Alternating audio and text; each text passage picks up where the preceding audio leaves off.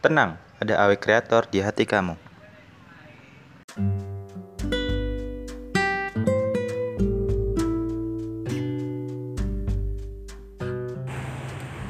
Assalamualaikum warahmatullahi wabarakatuh. Ini lanjutan dari podcast aku yang kemarin. Sebenarnya baru aja sih buat. Jadi podcast kelima sama podcast keenam itu nggak ada jedanya. Langsung aja kali ini aku mau sharing tentang prasangka, asumsi, praduga. Pernah nggak sih kita menduga-duga, mengasumsi suatu hal yang belum tentu terjadi, dan kita mendebatkan itu dalam pikiran sendiri. Aku pernah baca buku yang judulnya Filsafat Kata yang ditulis oleh Reza Watimena. Filsafat Kata atau buku yang lain ya, yang intinya menjelaskan kita itu jangan sampai terjebak dengan pikiran sendiri, perasaan takut, takut mati, kehilangan harta, ditinggal orang yang kita cintai. Itu sebenarnya jebakan pikiran yang sebenarnya ilusi. Kita terjebak dalam ilusi. Siapa pun bisa kena jebakan ini termasuk orang yang bisa dibilang udah berpendidikan. Karena apa? Jebakan pikiran ini sifatnya dinamis bisa kena siapa aja. Termasuk aku juga. Contoh ya kita mau chattingan sama perempuan. Kita tahu ada batasannya. Perempuan kan gampang baper kalau dikasih kata-kata gombal biasanya. Biasanya. Tapi nggak semua. Anggap aja gitu. Padahal maksudnya si aku laki-laki ngechat cewek. Awalnya mau nanya tugas eh tugas ini nomor ini jawabannya gimana ya? Dia jawab makasih ya selesai kan? Tapi ternyata enggak. Aku masih mau melanjutkan pengen tahu kehidupan pribadinya dia kayak gimana. Terus dia jawab hingga pada akhirnya dia cuma ngerit atau kalau balas singkat-singkat. Itu pengalaman aku selama chattingan sama perempuan aku berasumsi mulai berasumsi. Apa aku yang salah ya? Apa aku udah melanggar batas? Apa aku menyakiti hati perempuan itu? Atau dia yang udah nggak mau berkomunikasi dengan aku lagi? Atau dia udah punya teman chat yang lain? Atau kesibukan yang lain? Semua asumsi itu ada dalam pikiranku dan membuat aku tersiksa. Aku takut berhubungan dengan perempuan berkomunikasi dengan banyak orang takut banyak hal termasuk takut mati. Sampai aku berhenti berkarya. Nah itulah dampak buruk dari kita berasumsi secara berlebihan. Pada dasarnya kita nggak boleh banyak uh, prasangka. Allah bilang jangan berprasangka sama apa pun kecuali Allah.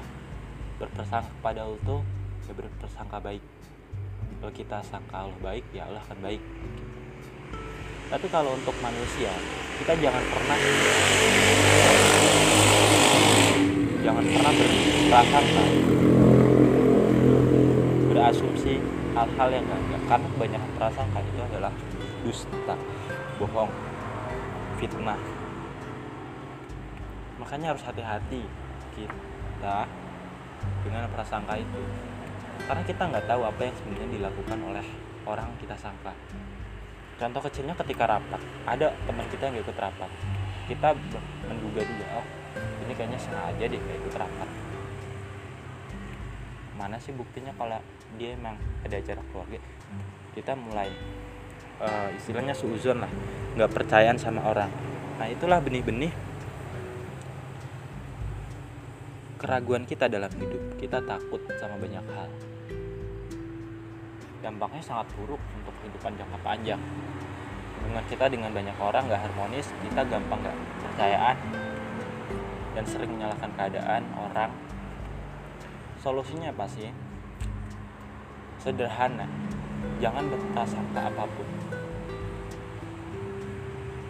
Kalau kita mau chattingan sama perempuan kalau mau kenalan misalnya boleh nggak sih kenalan? Boleh banget karena ada ayat ini ayat loh. Kenapa Allah menciptakan berbeda-beda? Bangsa suku warna kulit ras dan apa pun itu berbeda supaya saling kenal mengenal. Kalau kita berkomunikasi dengan orang lain cuma dibaca ya udah.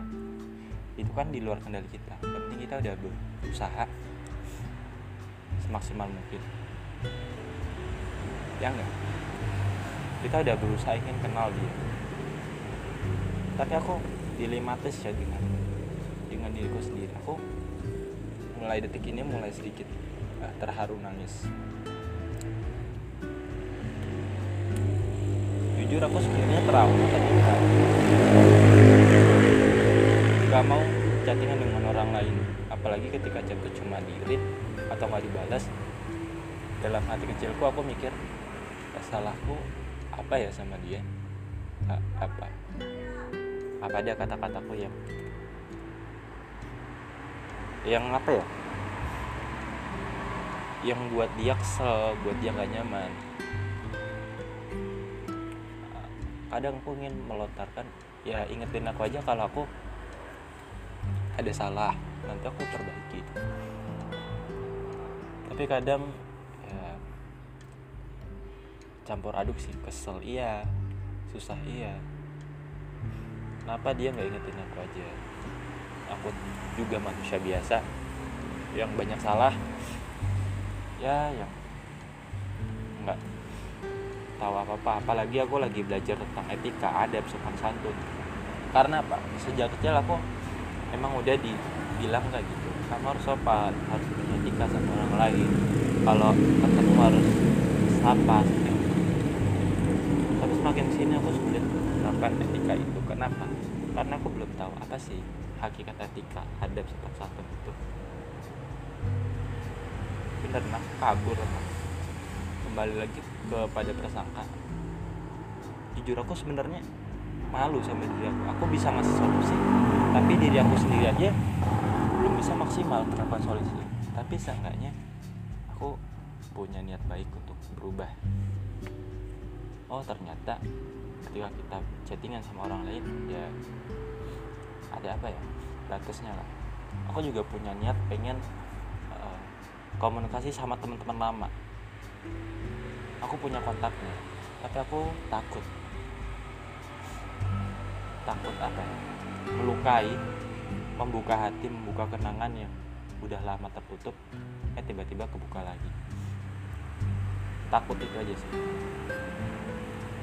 tapi sebenarnya aku yakin sedalam-dalamnya dalam hatiku ketakutan aku itu sebenarnya jebakan pikiran aja.